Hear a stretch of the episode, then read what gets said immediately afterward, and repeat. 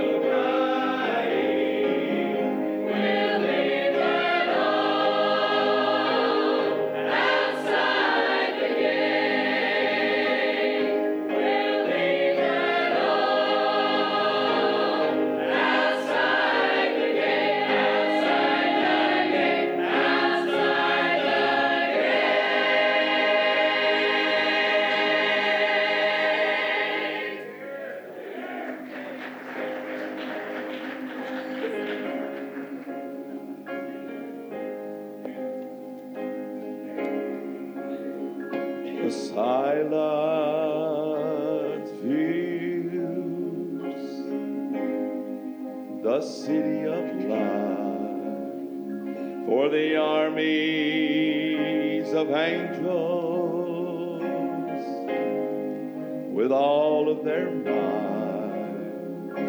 might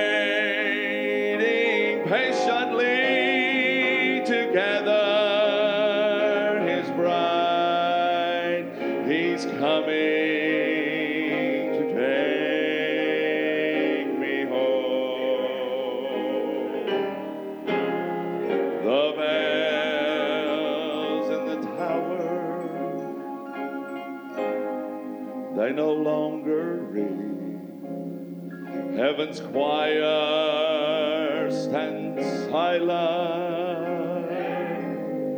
They're waiting to sing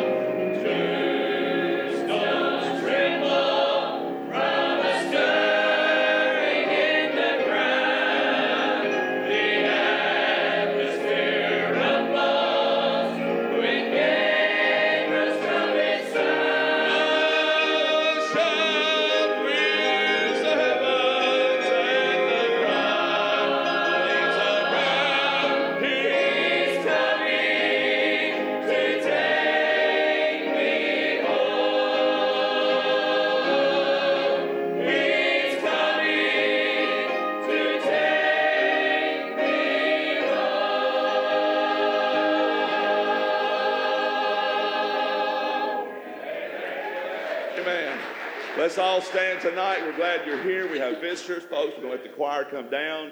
Uh, we're going to be sitting at the feet of Jesus, ladies. Let's just do that. We're going to come down. We'll shake hands with everyone around. We're glad you're here tonight. Make everyone welcome. Get out visit, shake hands. We've got plenty of time now, so don't take be a hurry here.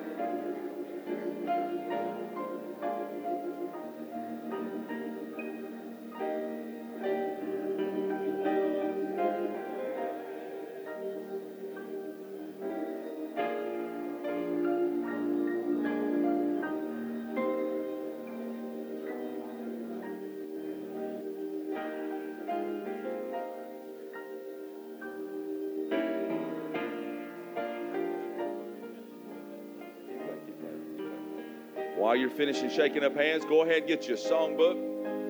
Everybody get you a book now because don't do the lip syncing thing here. Don't try to read my lips because the choir knows I sing every word wrong. Page 401. Get you a book here because these are good words. 401 Sitting at the Feet of Jesus.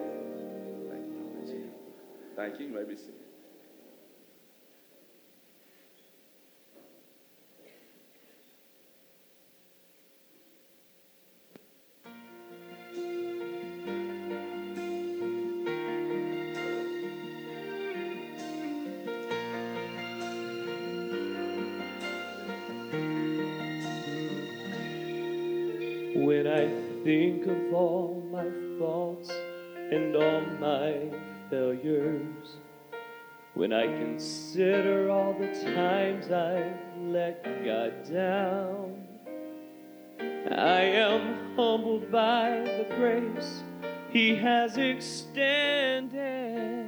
I'm amazed at the mercy I have found. I can never earn His love on my own. Yet every time I come before His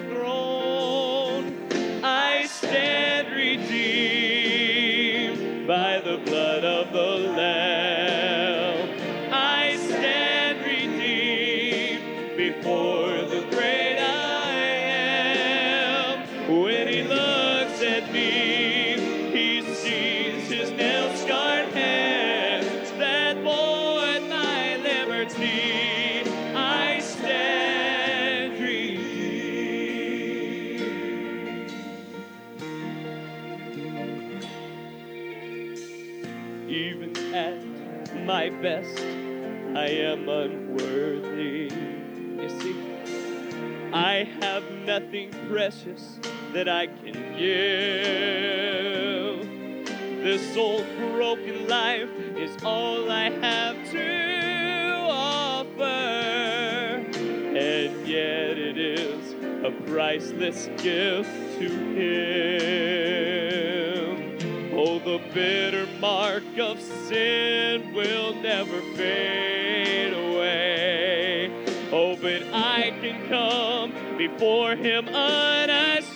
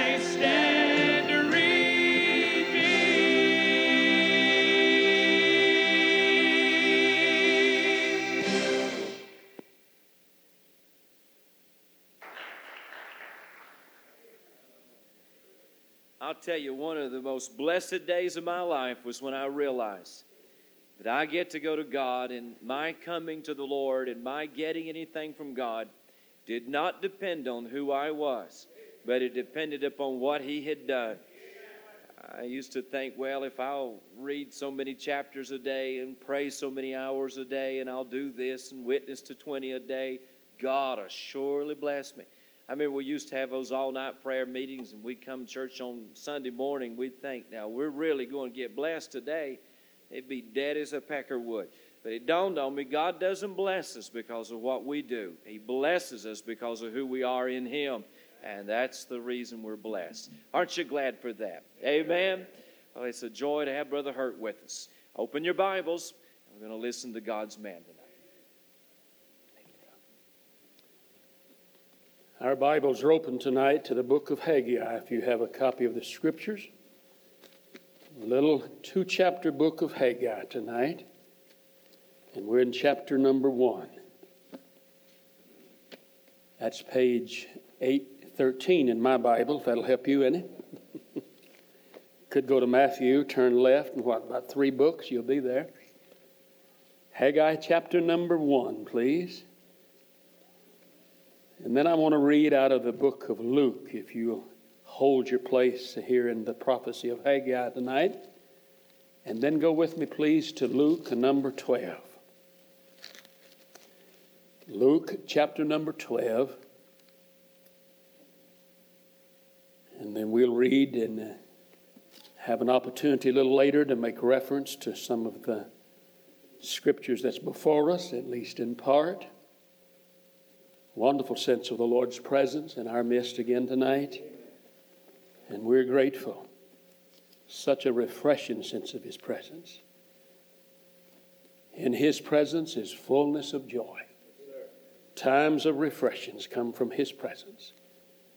And I'm grateful for it tonight. I had the opportunity a few days ago. It's been what, uh, well, I was off the road about three weeks in the first meeting after uh, being off the road there a few days. I spent some days with a church and a dear pastor that uh, we had the opportunity and yea, the joy of uh, working together for, uh, well, I guess about 15 years, two different locations. He said something while we were visiting there one evening uh, that brought what I'm talking about tonight to my attention. And uh, we were just sort of reminiscing and talking about some of the days back when we had the, the opportunity of serving the Lord together. He worked on the staff there, was a, uh, one of the preachers with us when we were in the pastorate. And, uh, well, I, will say something about it in a little, a little, more detail in a moment, but it, it brought this to my attention. I've thought about it. Uh, it spoke to my own pers- uh, my needy heart in a personal way, and uh, uh, haven't been able to get away from it. I feel the Lord tonight wants us just sort of share these truths with you. Luke chapter number 12, our Lord is, uh, he's talking to his own here. He, he's uh, speaking to a, a large crowd of people. Uh, we understand that from verse 1 of Luke 12 when it says it's, uh, they were gathered together an innumerable multitude of people. Uh, doesn't really mean that they couldn't have been numbered, but uh, to look out over a crowd, the expression means uh, it's just a large group of people, innumerable multitude. And our Lord was doing what He was wont to do when there was a crowd around Him. He was sharing truths with them great and weighty truths, insightful truths. He talks about heaven, he talks about hell, he talks about the providence of God, he talks about the goodness of God. And right in the midst of his uh, sharing these wonderful truths with this uh, uh, multitude of people, there's a man stands up and, and rather rudely interrupts the Lord. Verse 13, one of the company said to him, Master, speak to my brother that he divide the inheritance with me. Now, the Lord wasn't talking about that subject. Speaking with the authority that he was speaking with, this man sensed maybe the Lord could uh, uh, would act in that capacity for him. Uh, oftentimes, the, the rabbis of that day, they would function in that capacity, sort of as an arbitrator, uh, an umpire, a referee, if you please, to settle dispute. Evidently, this fellow's brother's about to beat him out of his inheritance. And he thinks perhaps the Lord will, uh, you know, settle that dispute uh, between he and his brother. He, he doesn't call him Lord, he calls him Master, Teacher. Notice now, he's talking to this man, stands up, speaks up, interrupts the Lord, and notice how direct the Lord is back at him in verse 14. He said to him, Man, who made me a judge or divider over you? And then, having spoken to him, he turns back to them, verse 15. That crowd, and he just picks up on the subject the man is uh, brings up. He, man's eaten up with covetousness. So he gave that what we call sometimes the parable of this farmer, this rich farmer, rich fool, God called him. And then, having given that double warning, take heed and beware, he says. He comes back to his own now. That's what I want us to think about. Look at verse 22. He said to his disciples, therefore, because what he'd been talking about, say, therefore I say to you, take no thought for your life, what you shall eat, neither for the body what you shall put on. The life is more than meat, and the body is more than raiment. Consider the ravens, for they neither sow nor reap, which neither have storehouse nor barn, and God feedeth them. How much more are you better than the fowls? And which of you, with taking thought, can add to his stature one cubit? If ye then uh, be not able to do that which is least, why take ye thought for the rest? Consider the lilies, how they grow. They toil not, they spin not, and yet I say to you that Solomon in all of his glory was not arrayed like one of these. If then God so clothe the grass which today is in the field, tomorrow cast in the oven, how much more will he clothe you, O ye of little faith?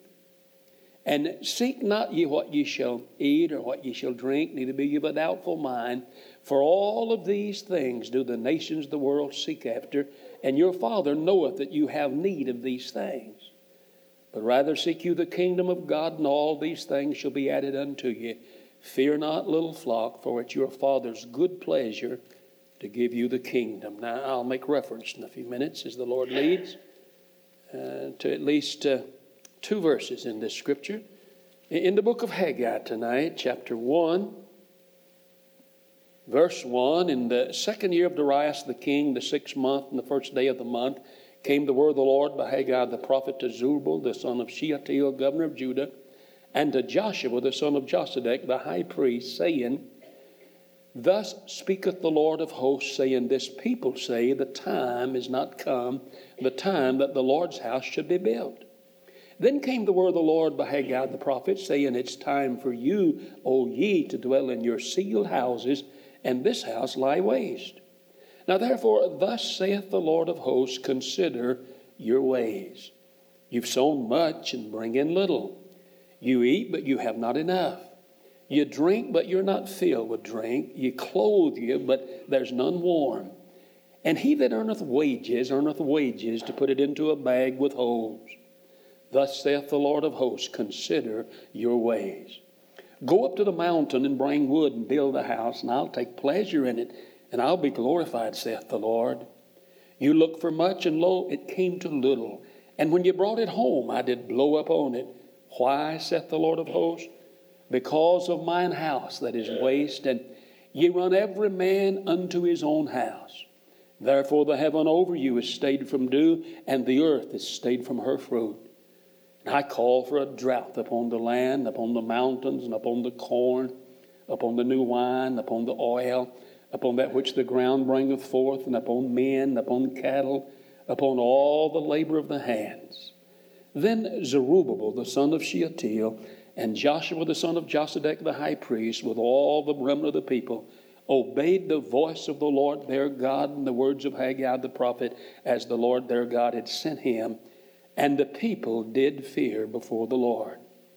Then spake Haggai, the Lord's messenger, in the Lord's message unto the people, saying, I am with you, saith the Lord.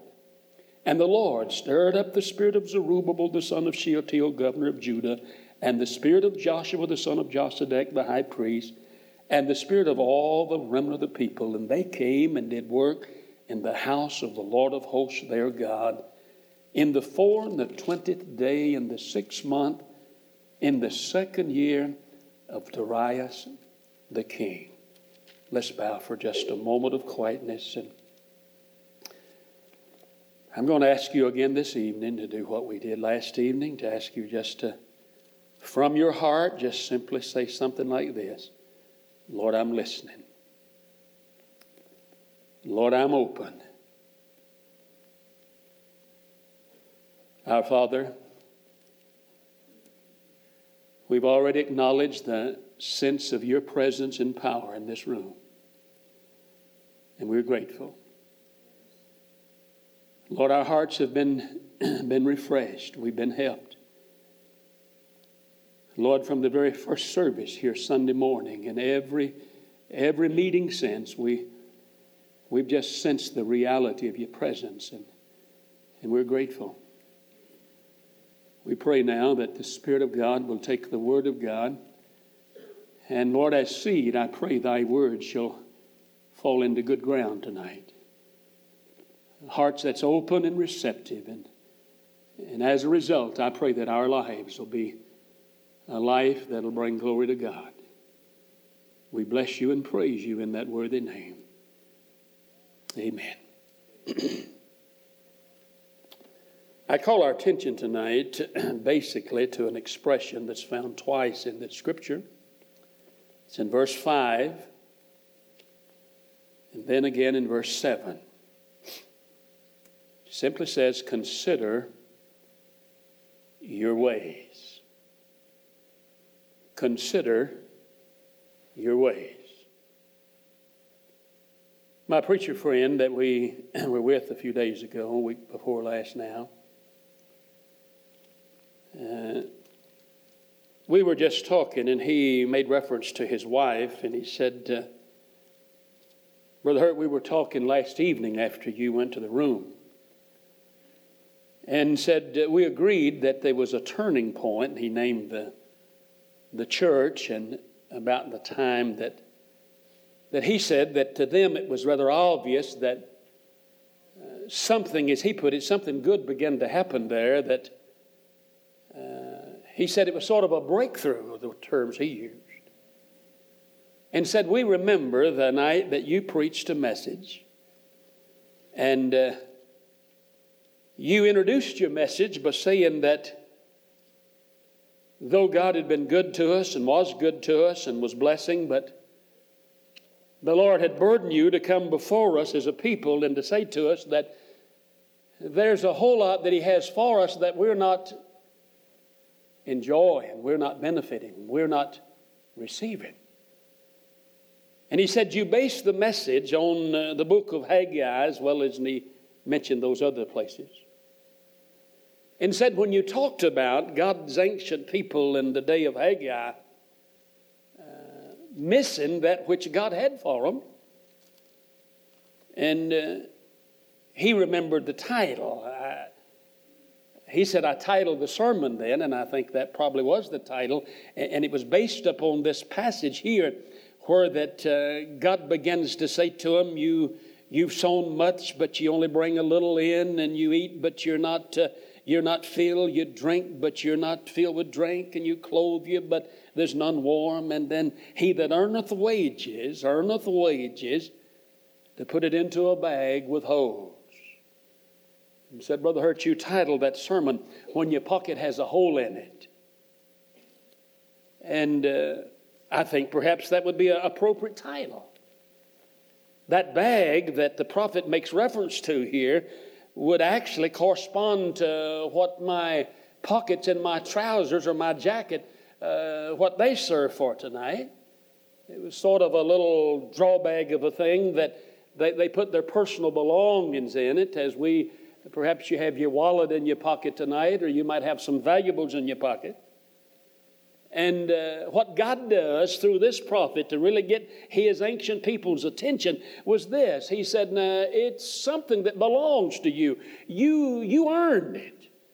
I mean, you have a right to possess it, you have a right to enjoy it. But you didn't benefit from it, it got away from you.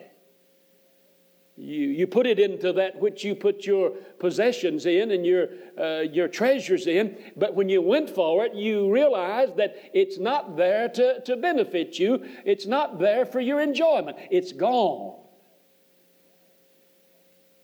And so that's God's way in that day of saying to his ancient people, things are not uh, really, you know, stacking up as you expected them to what you anticipated and what you looked for and what you expected, it just didn't hardly ever pan out like that. You go out and sow much. Well, of course, if you sow a whole lot, you expect when you to harvest, you're going to have a rather abundant harvest if you've put the seed out there. But he said, You sowed much, but when you went to get it, it was so little. God said, When you clothe yourself, why, you expect it to be warm, but it's not just really uh, just seems like it's coming short. You just know there ought to be more there. You just realize, you know, there's somehow we're not getting in on what we really could get in and ought to get in on. It's ours. And uh, I said then, and I say again, this is rather graphic and striking.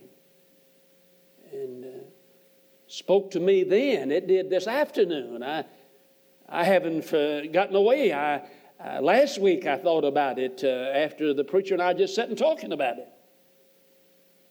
And uh, most of them old sermon notes and outlines I throw away. but I went and dug this one up and, and looked at it just to see, you know, what, which direction, what we do. I don't have the Bible with me that I, I'd put notes in then, but I, I do have a little briefcase with me with hundreds of notes through the years there, and I, I, I looked for it and I found it. Couldn't get away from it.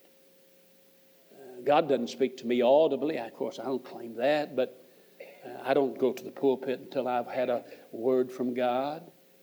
I don't boast about that because I don't have anything.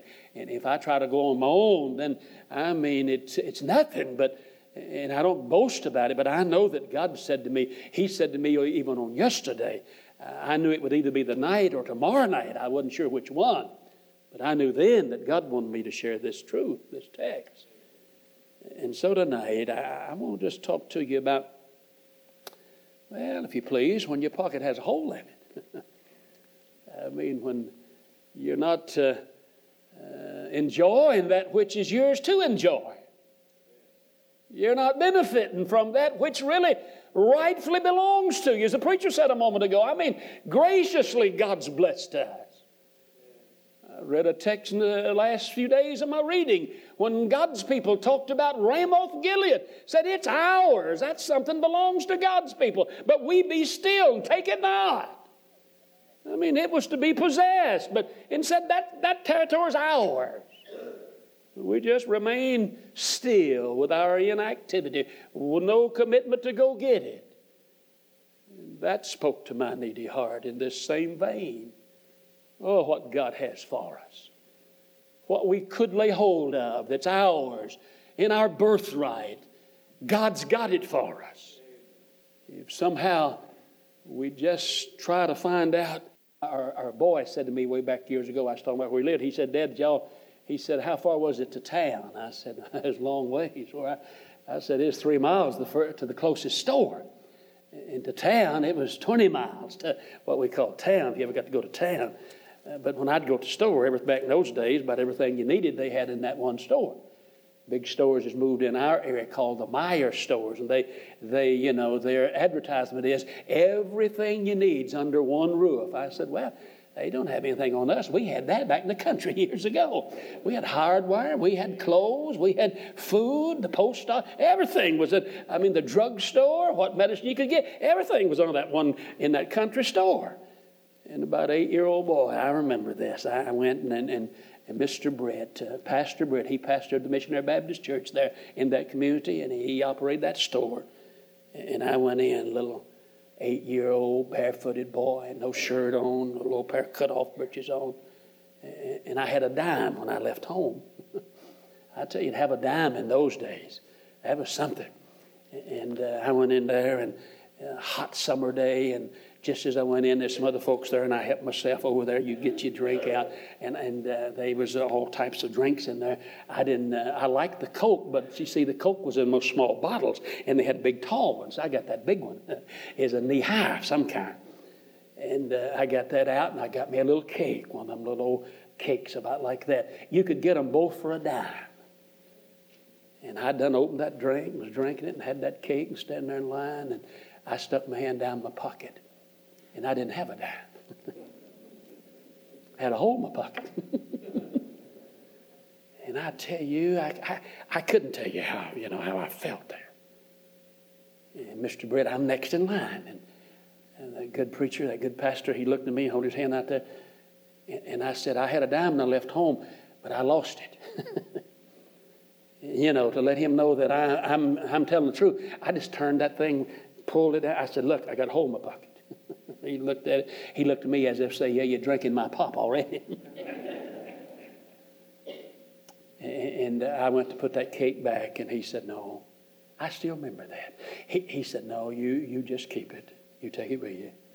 He said, "Now, if you find that dime on the way home, you'll bring it back to me, won't you?" I said, "Yes, sir. If I find it, I still owe him a dime." Amen. Now, I've said that to say this the next time I got a dime, it'd have been rather stupid on my part to drop it back in that pocket with a hole in it. That's putting it rather mild just to say stupid. And yet, if we're not careful, we discover wow, sometimes that which we could benefit from is getting away from us. And God sometimes says that, that ought to be sewed up, that, that ought to be taken care of. I could bless you if, uh, you know, you could enjoy it, though it's there, as the preacher said a moment ago. I mean, it's, it's ours by the grace of God, but the benefit for us to really get the enjoyment, sometimes we have to be there to, and meet the conditions that He has for us for the blessings to be ours. And He says to His ancient people here, well, they've come back out of, out of captivity, out of bondage, and, and there's some 50,000 of them. And, and they've returned with such enthusiasm and they're going to build a temple. And they lay the foundation, and then they just stop. And for about nearly all, almost 16 years, there hasn't been a lick, a lick of work on the temple. If you'd run up on some of God's people in that day and you'd have said to them, I understand you folks have quit God's work over there. Oh, no, no. That would have been affront to them. That would have offended them. They haven't quit. It's just not time. We're going to plan on doing it. We're just delaying a little. Look how God, He comes right to them. God has a way of coming right to my point of need, and God doesn't play games with me. God says, "Here's your pro- here's what you need to do." Look how He says when He came. The word of the Lord came to Haggai the prophet, and He goes to him and says in verse two, "Thus speaketh the Lord of hosts, saying, This people say." God knows what they're talking about in, uh, among themselves. In, in essence, here's what they're saying. This people says, the time is not come, the time that the Lord's house should be built. Just don't feel, feel led to do it just now. Oh, I, I, I repeat, if you'd have suggested they, they never were going to do it, that would have insulted them. Sure, they're going to do it, but not yet, not now. And look what he says. Then came the word of the Lord by Haggai the prophet saying, they are saying it's not time. God said, Well, let me tell you something. Here's what you're saying it's time for you, O ye, to dwell in your seal houses. And this house lie waste. See what he's saying? Coming right to their point of need. And God said, Now you want to know why you haven't been enjoying that which you have a right to enjoy? He said, It's because of this house that's waste. Well, he even drops down in verse 9. Said, You looked for much, and lo, it came to little. And when you brought it home, that little bit you brought home, God said, I blew it away. Look at it. He said, I. I did blow up on it. It wouldn't take much of a breath of God to blow a little bit of blessing away. And then he asks a question rather, rather bluntly here. He just stops and says, Why saith the Lord of hosts? God said, I'll tell you, it's because of mine house that's waste, and you run every man to his own house. See what he was saying? God come into his people and said, Listen, you want to know? I'm trying to get your attention. God said in verse 10, they're agriculture people for the most part, farm people, so they got to have dew. They got to have moisture. And God said, I, let me tell you something. I, he said, the, the, the heaven over you has stayed from dew, and the earth has stayed from her fruit. God said, Do you want to know why you've had a drought? He said, I called for that. See, the weather is managed by God. God's in, in control of the weather. They don't manage that out of Washington tonight. Amen. Uh, God, that, that's under His management. And God says, I call for that drought upon the land, upon the mountains, and upon the corn, upon the new wine, upon the oil, upon that which the ground bringeth forth, upon men and cattle. Notice now, and all the labor of the hands. God said, I'm the one that's been causing that. Just wanted you to know.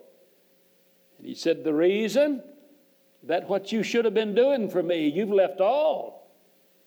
This house you need to be building, you've left that off, and every man's run to his own house. Therefore, he says, You consider your ways. Consider your ways. You want to sew up that pocket that's got a hole in it.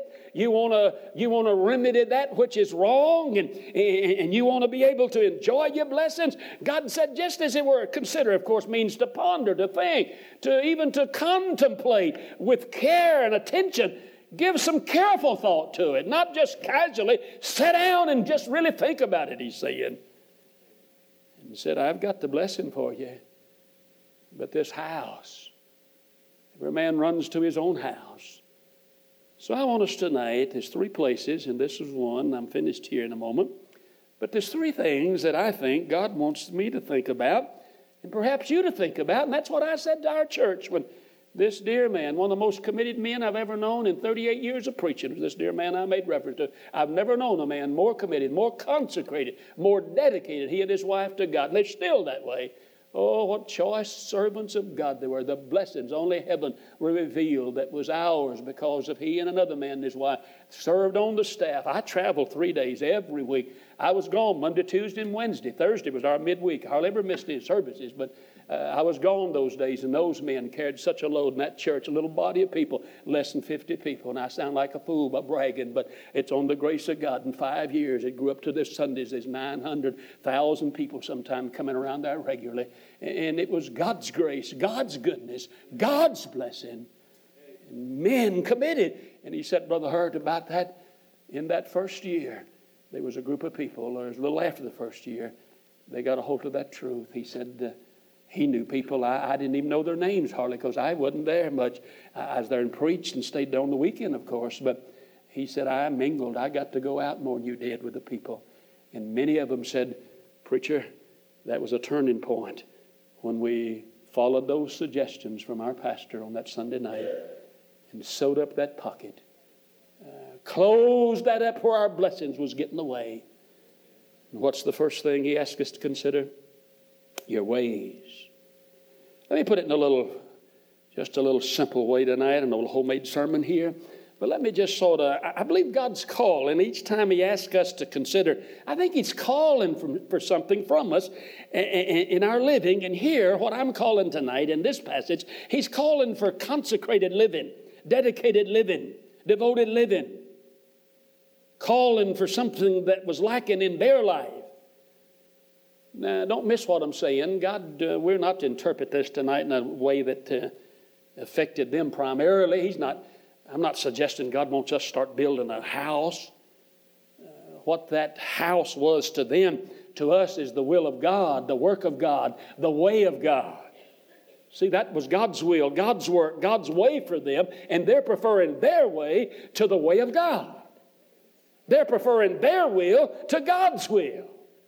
Oh, now, I repeat, they hadn't completely quit God. They don't want to renounce God. I mean, after all, He's God, and maybe someday they'll need Him. They just, you know, right now, they're just preoccupied. They're just busy. Oh, you listen, sometimes we can be so busy about something that's good within itself, but leave the will of God.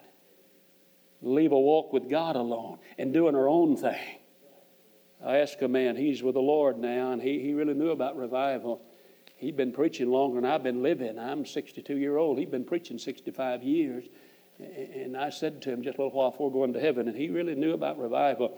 I said, Doc, why, where, are we at now? Why aren't we having this? What, you know what he said to me without a second's hesitation? He said, Brother Hurt, this is my, this is my opinion. He said, I, he said, as I've thought about it, he said, I, I, I think this is where we're at. He said, in, in our day, we've got a religion of convenience if it don't interfere with something that I want to do. And uh, he hadn't, you know, he still, he preached right up till he went home to be with the Lord, 80 some year old. And he said, some of the places I go now, even some of the leaders, you can't hardly get them to be faithful. I mean, he said there's something else going on. He wasn't mean, but he's a straight shooter. He just said, you know, I mean, that's, and he said, God won't play second fiddle and stuff like that. God says, My people call by my name. If they humble themselves and out of a sense of brokenness and turning away from self centeredness and putting God first.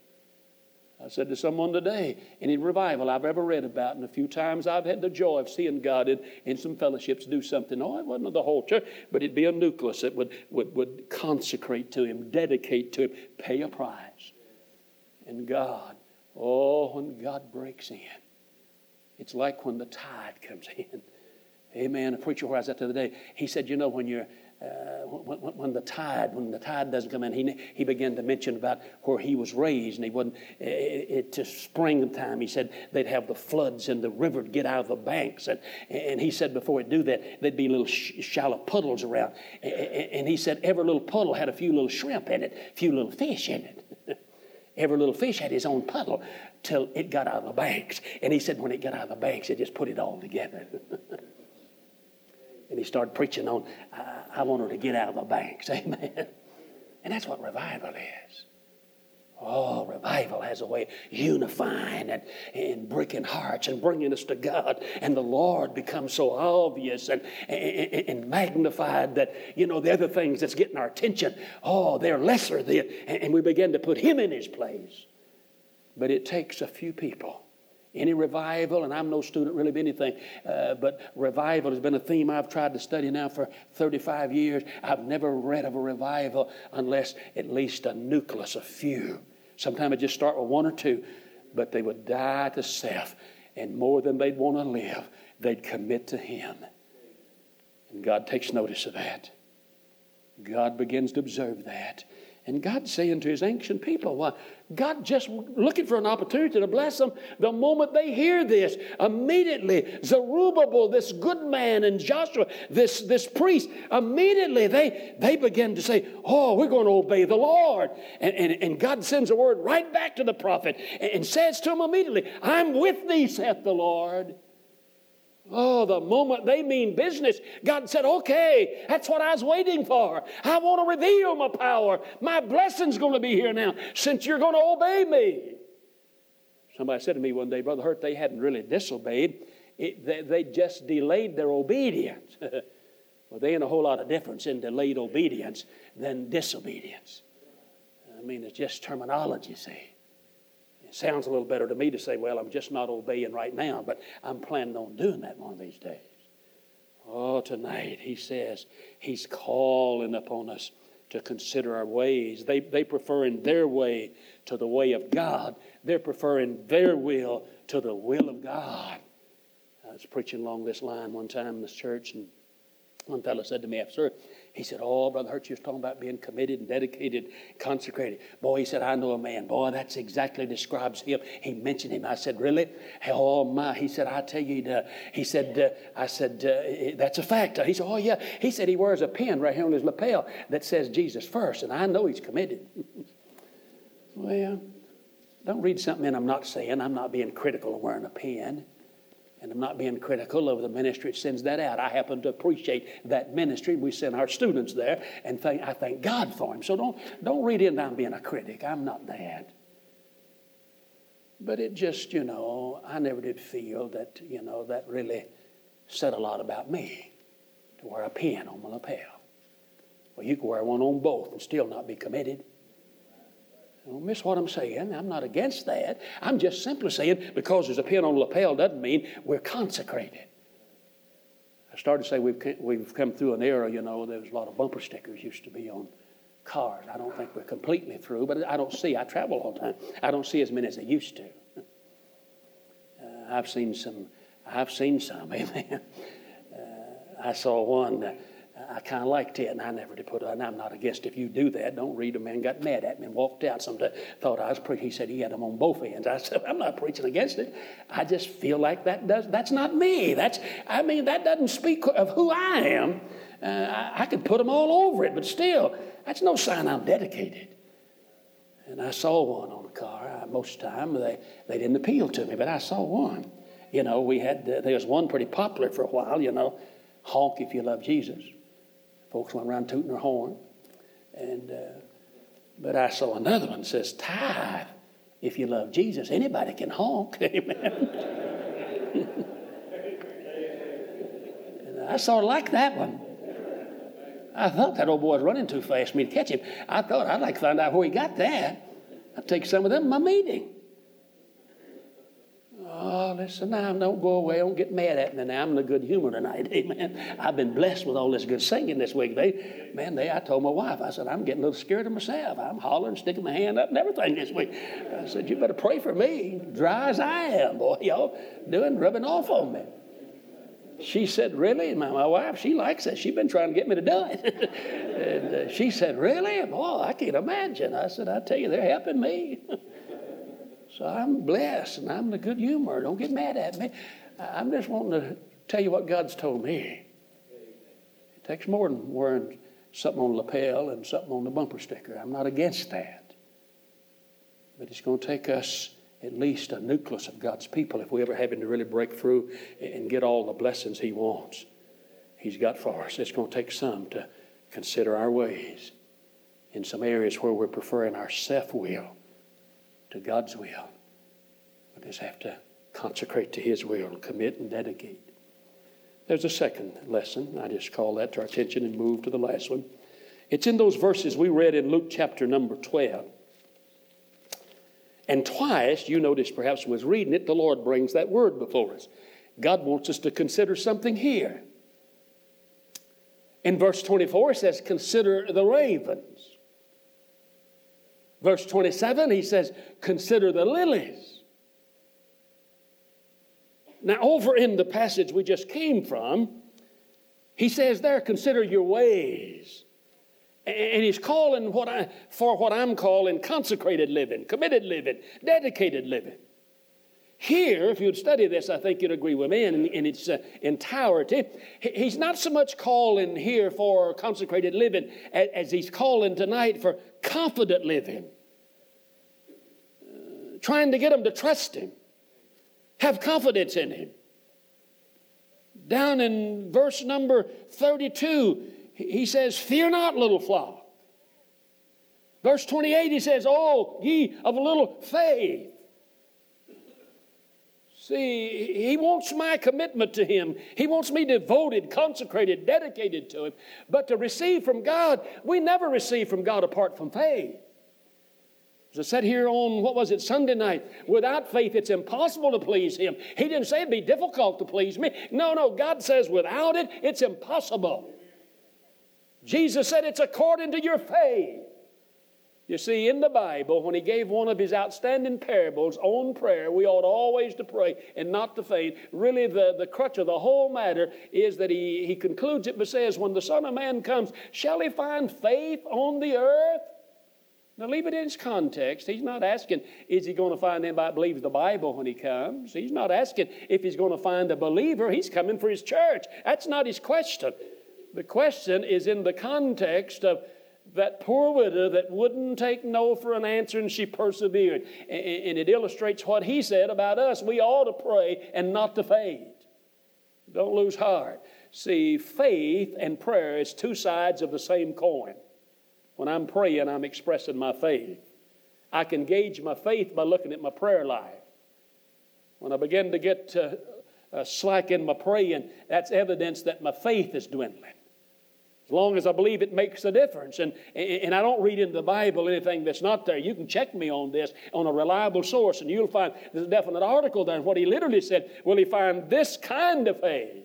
The kind of faith that's, that's expressed in that widow that wouldn't lose heart, that wouldn't take no for an answer. And, and that's the illustration is that we ought to pray and not to faint. But he raises a question when he comes, and, and I could paraphrase and it wouldn't injure it. He's saying, Will I find praying like that? When the Son of Man comes, shall he find faith? Faith like that's being expressed in his parable? Oh, here he's talking. He's trying to get them to see that, oh, their Father, he feeds these uh, ravens. He, he feeds the fowl of the air. He clothes these flowers in the field. I mean, He's just their creator. He's just their God. He's God. Uh, he's the God of nature, of course, but He's your Father. And he says down in verse 32, coming right to their point of need, fear not, little flock. I know you're a little crowd. It's your Father's good pleasure to give you the kingdom. He's not the father of the fowls. He's not the father of the flowers. He's just the creator. And yet, in his benevolence and providence and guidance and goodness, why, he feeds them, he clothes them. Our Lord is such a masterful teacher. He'd often, he'd take and he'd argue from the lesser to the greater. He said, How much more important are you? You're redeemed with the blood of his son. And it's, he finds pleasure he finds delight in giving you the kingdom and all that's implied, all of the blessings of the kingdom. But he says this Where's your faith? Oh, ye of little faith. Consider the ravens, consider the lilies how they grow. Consider the ravens. He says they don't sow, they don't reap. Now, don't read in what he's not saying. He's not against sowing and reaping, of course not. Thank God for the farmers. Where would we be if we didn't have the farmers? I mean, that's we exist tonight because somebody they, they sow and they reap and they harvest. But that's his point is this See, how much better are you than a little fowl? See, man's created in the image of God, and he has an element of creativity about him. I mean, he's intelligent being. He knows how to plant his seed and cultivate his seed, harvest his seed. Little birds is not endowed with that kind of intelligence. They're lesser than a human. Little birds, God just feeds them. They don't have the ability to go out and sow their seeds and, and harvest their seeds, and, and yet they don't have to, Jesus said. God feeds them. When he says those lilies, when you think about them, he said they toil not. He's not against toiling, of course. He's not against work. They spin not what he's saying. Some people, they toiled over where they'd spin their clothing. But he said that's not how they got their little dress. They didn't go to work over the mill and weave and spin their clothing. No, God put that on them. And uh, he said even Solomon, with all of his wardrobe, couldn't dress up uh, like one of these. And they're so temporary in nature. And then he comes back to get them to, to trust him. Oh, where's your faith tonight? Do you take Him at His word? Do you express your faith in prayer? Do you meet Him day by day? Oh, what God would do with us if somehow we'd say, Lord, you're the God that feeds the, that, that, that, that feeds the fowl and clothes the flowers. You're my Father. And I'm going to have that commitment with you. And in faith and confidence and trust, I'm going to I'm going to trust you to meet my need. So he said, Consider. Consider your ways. And uh, he's calling for consecrated living.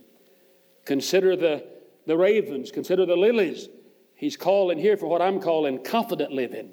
Trust him. Rely on him. In the book of Galatians, you'll find this expression scores of times in the Bible, but in Galatians 6 is where I went to the, for the last one. I just mentioned it. Galatians chapter number 6. And uh, in this passage, he's talking to the church at Galatia, and, and he brings this word before us here. And, and he's asked uh, the people in Haggai's day to consider their way in. He asked his disciples to consider uh, nature around them, consider the flowers, consider the fowl.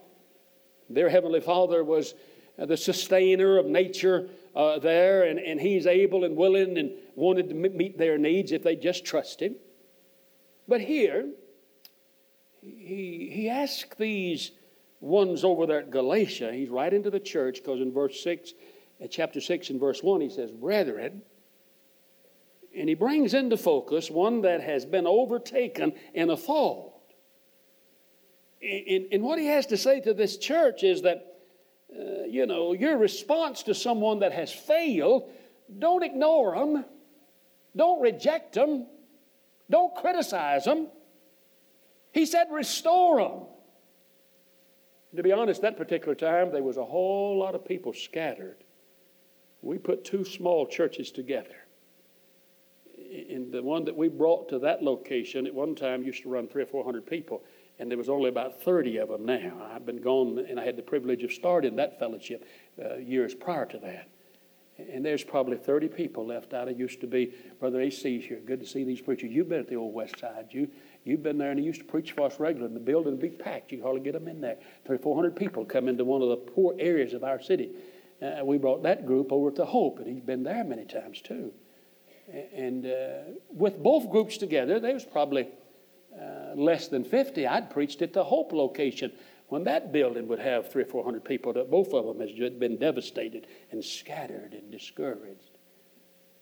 And I started saying, God burdened my heart, and I don't take credit for it. I'm just telling you, God, God spoke to my heart about it. And, and uh, we got some of the leadership together, and I'd say to them, Where's this family? Anybody know about this family? What about this family? What's happened to this one? And for the most part, they wasn't in anybody's church. They're just down discouraged, defeated. I'd say, How long has it been since anybody called on this family? Does anybody know anything? Anybody going out there and tell them that we, we need them, we missed them, just go? And we had what we call the Barnabas group. You know who Barnabas is in the Bible. I preached a sermon about Barnabas. His name was, was changed from Joseph to Barnabas. Barnabas means son of consolation, more literally, son of encouragement. And I preached a sermon I entitled Meet Mr. Encouragement. And we, we found five qualities about Barnabas. And I said, if we could have these qualities in our life, I think we could be a Barnabas. We could be an encourager. We could be somebody that would lift up the fallen. We'd be somebody that'll go the second mile. We'd be somebody that would want to want to trust uh, people a little further when others gives up on them. Even the mighty apostle Paul, he gave up on Mark, but Barnabas didn't. And later, he would write to show that he was the one that was wrong because later, after Barnabas uh, took up for Mark and helped him, encouraged him, Paul would write later and said, Bring Mark, he's profitable for the ministry. So Barnabas is kind of person, even after somebody's failed, they don't quickly give up on them. And I based it on this too. You know, somebody down tonight, somebody discouraged tonight, somebody that's lost their joy. Maybe somebody's bitter and upset. And What's our response to them? Do we ignore them?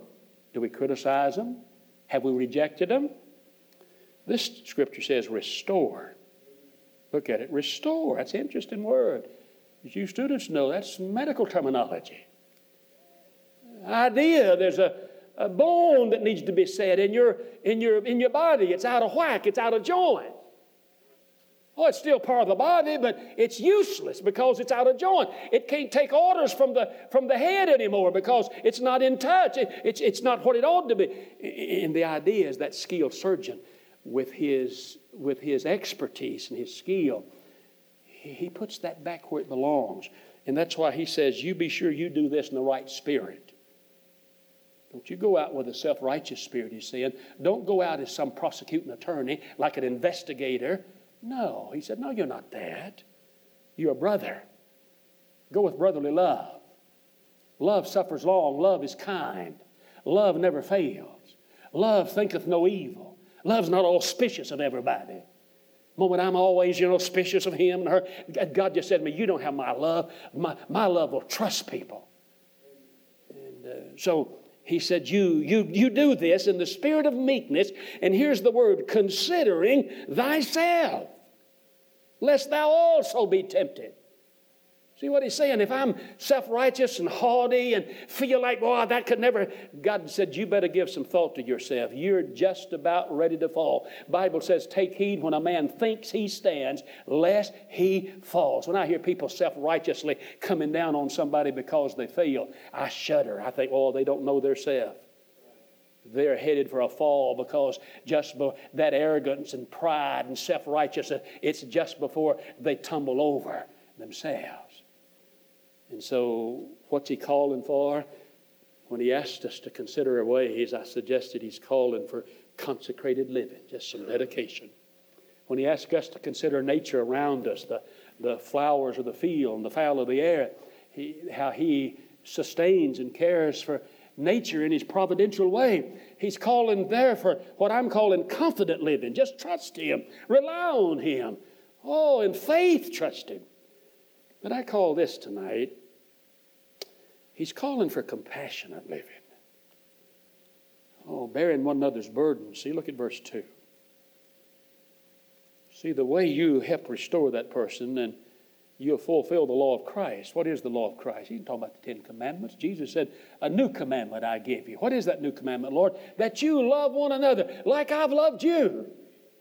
Having loved his own, he loved them to the end. Somebody said, What's that mean? Pray tell. Who could explain it? End of what? Oh, yeah, the end of their own stumbling, the end of his time with them, sure. He loved them right on through all of the such unworthiness. He loved them to the end. His love is everlasting love. And he's saying, As I've loved you, you take my love now to other people. And here, Paul is going to write to that church. And now here's the way you fulfill that command is it get put your shoulder under their burden, as it were, and you bear one another's burdens. To him be the glory. I saw people get broken and burdened, and the ones that uh, we didn't just send anybody out. And I want to be unkind, but we had some around there. If you'd have sent them to a fallen brother, they, I tell you, he'd have been lower when they when they left him than he was when they got there. And they, with that pharisaical attitude, oh, I'd pray, Lord, don't let one of them go. And I don't mean to be unkind. Don't send them this tape, preacher. Amen. But uh, no, that's been years ago. I've been out of the pastorate now, oh, what, 15 years? So that goes back. That's 20 some. That preacher, now he said to me the other day, he said, Brother Hurt, it's 31 years ago we started working together. And we sat and cried together and laughed together. Some of the best days of my life, we talked about some of those, those times. But we'd have services, and I don't say this to my credit. I know who I am you know, you need not remind me. I've already told you God did that. But there'd be people stand up sometimes Sunday night, just break out. And I mean, it'd go for an hour or more, and people just weeping. And could I say something? Could let me say something? Many would say, "Oh, we were so empty, so bitter," and they'd point out somebody and said, "We was even rude and unkind," but they'd set in tears. We'd beg our people to be filled with the Spirit and the love of God before they go. Many of them say, oh, and some of the most useful people. I can go in that area now. I preached in that general area just some weeks back when I told you the other night about preaching that church where a young preacher died. Many of those people, I've been their pastor. It's just a small church, but people from different churches now, they came over there where I was preaching. Many of them were so kind to me. And they, they, they make reference, oh, we were down. Somebody just came. See, love suffers long. Love is kind. Love never quits. Love just keeps right on. What would happen in our churches if first some of us would start considering our ways and put Him in His rightful place? Consider how he sustains even nature around him and just trust him and by faith and, and obey his word and, and bring the tithe that belonged to him. And that's, that's our tithe. And God's not trying to raise money when he says give him the, bring the tithe and give an offering. God's just saying if we're willing to trust him, that's our way of saying, Lord, we believe you're who you say you are and we're going to depend on you. And that's faith when you do that. And have a prayer life and just trust him by faith. Oh, what he'll do and then have a heart for people that's in need. Reach out. I had this brought to my attention just, oh, it's been just some time back now. I was at home and, and the phone rang and in a man's voice, and it was early morning, real early, about 5 a.m. on Monday morning. And, and he said, Preacher, pardon me for calling so early. I'm calling from Methodist Hospital. You, you probably wouldn't know me if I gave you my name. He said, I think you know my wife. Let me give you my wife's maiden name. See if you know her. And he mentioned her name, and I said, Sure, sure. Yes, I know her. He said, uh, She's asked me to call you. We unplugged the machine on her on uh, been a few hours back. This is early Monday, and they unplugged the machine on a Saturday. Doctors told him, he said, the doctors told us that she probably, at, from their perspective, you know, he asked what we could expect. He said, oh, we've seen them linger for a few hours, but sometimes it's immediate. You know, we can tell you that, but it'll probably be. And he said uh, they took the machine uh, off, the life support, but said she didn't die. She woke up. She was in a coma, deep coma, we thought.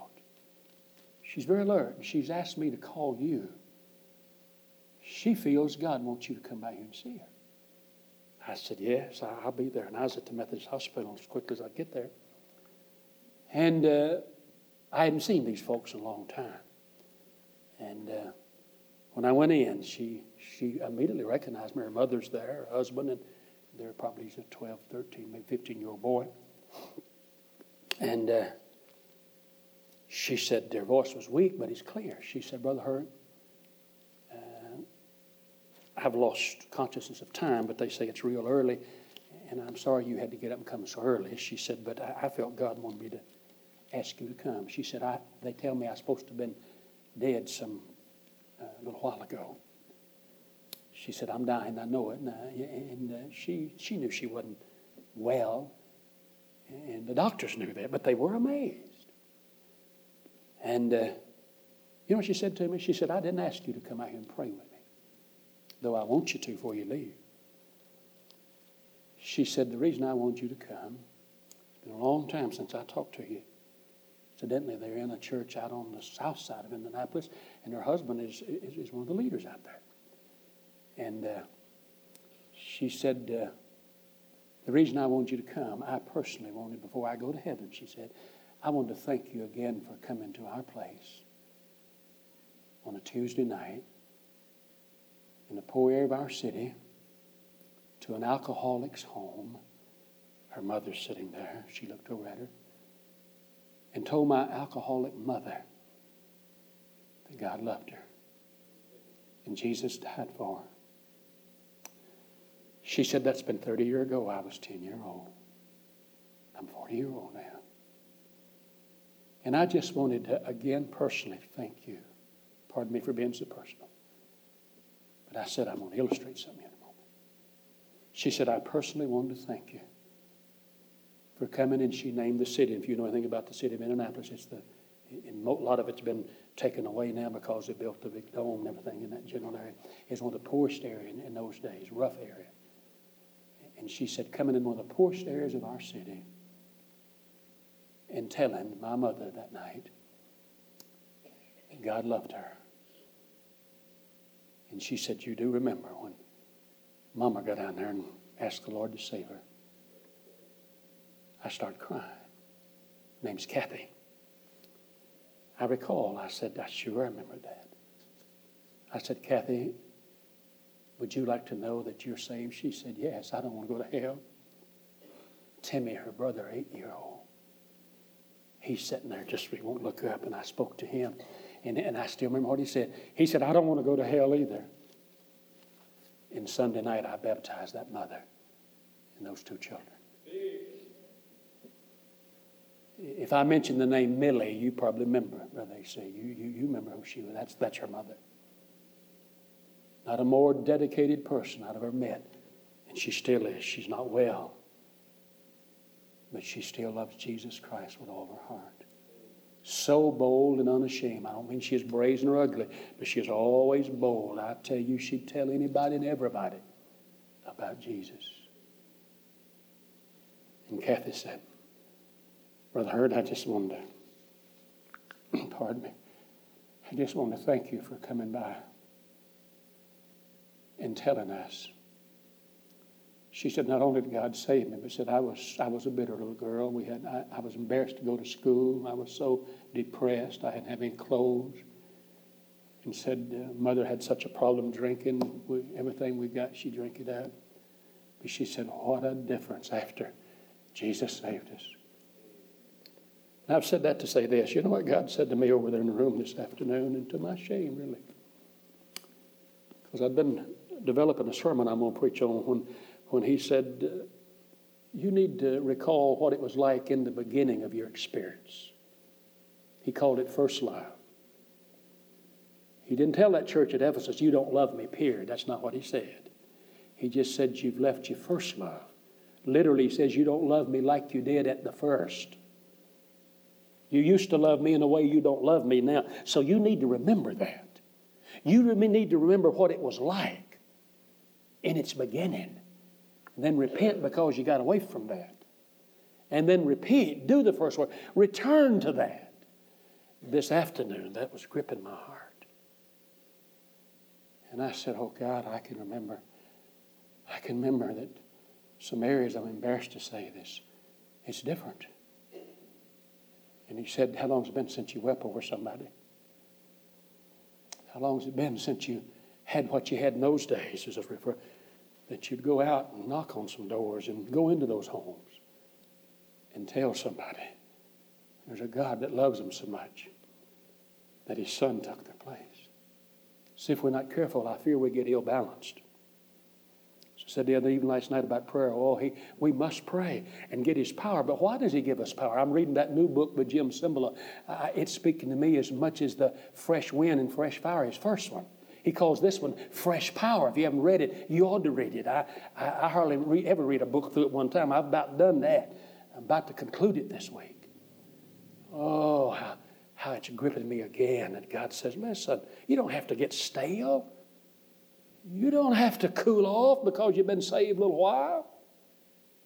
It's, it's, it's fresh. There's fresh power. There's a fresh burden for souls. But see, if we're not careful, we rationalize and we excuse, and, and we even criticize people sometimes that's doing it. And we find fault because they don't do it just like we probably are doing it. And sometimes that's out of my arrogance and my pride. Makes me feel a little better to come down on somebody. Jesus one time while he was here, some people said, We found a fellow getting the devil out of a, uh, out of a fellow over here, and we, we stopped him. We forbade him because he's not following us. Jesus said, Let him alone.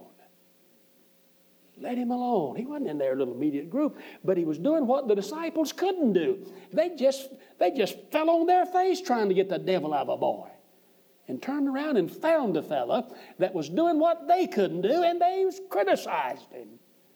And our Lord said, You let him alone. Oh, if he's for us, he's not against us. And I think he'd say that to my old critical heart sometime when I'm fault finding, at least in my mind, towards somebody. Maybe don't dot every I and cross every T like I think we ought to. And yet there's God's power on them. And yet they're honoring God. And yet they're getting the devil out of people and getting people saved.